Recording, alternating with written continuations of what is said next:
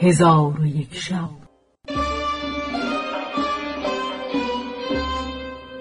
چون شب یکصد و نود و چهارم برآمد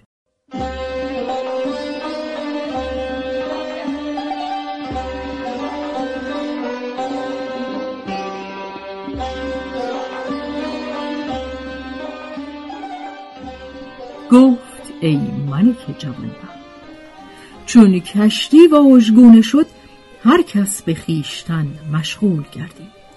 اما مرزوان را موج همی کشید تا به پای قصر ملک شهرمان که قمر و زمان در آنجا بود برسانید و از غذا در آن روز عمرا و وزرا در خدمت ملک حاضر بودند و ملک شهرمان سر فرزند خود قمر و زمان در کنار گرفته نشسته بود و خادم باد بر قمر و زمان همی زد و دو روز بود که قمر و زمان نمی‌خورد و نمی نوشید و سخن نمی گفت و وزیر در زیر پای قمر و زمان نزدیک به منظره رو به دریا ایستاده بود.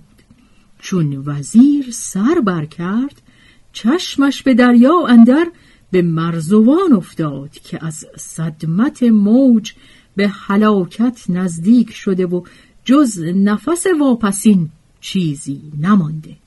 پس وزیر را دل بر او بسوخت و به سلطان نزدیک شده سر پیش برد و به او گفت که مرا اجازت فرما تا به ساحت قصر رفته در قصر بگشایم و این غریق را از غرقاب برهانم. شاید که به سبب او خدا پسرت قمر و زمان را از این ورته نجات دهد.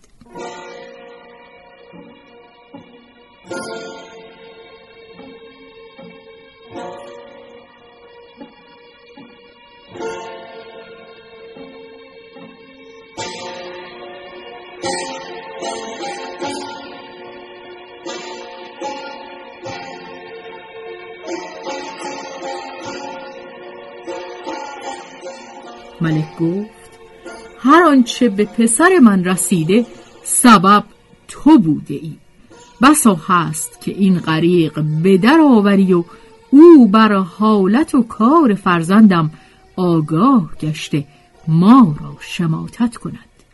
ولکن به خدا سوگند اگر این غریق به در آید و به قمر و زمان نظر کند آنگاه بیرون رفته راز ما به کسی بگوید هر آینه تو را پیش از او بکشم.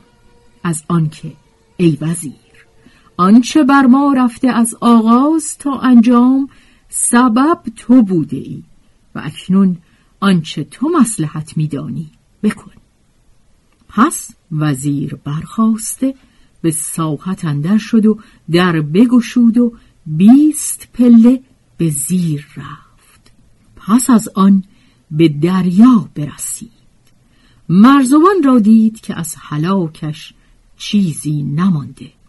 دست دراز کرده موی سر مرزوان بگرفت و او در حالت مرگ بود و شکمش پر از آب گشته چشمانش از خانه چشم به در آمده بود.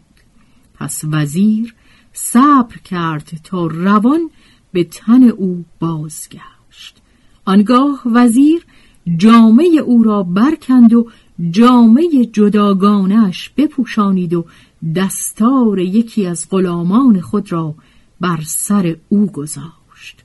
چون قصه به دینجا رسید بامداد شد و شهرزاد لب از داستان فرو بست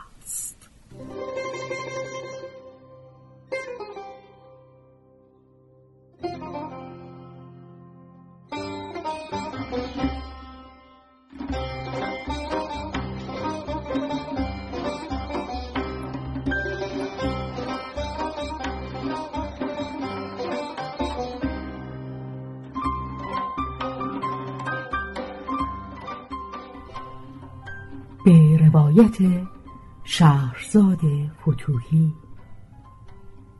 تنظیم از مجتبا میرسمیعی.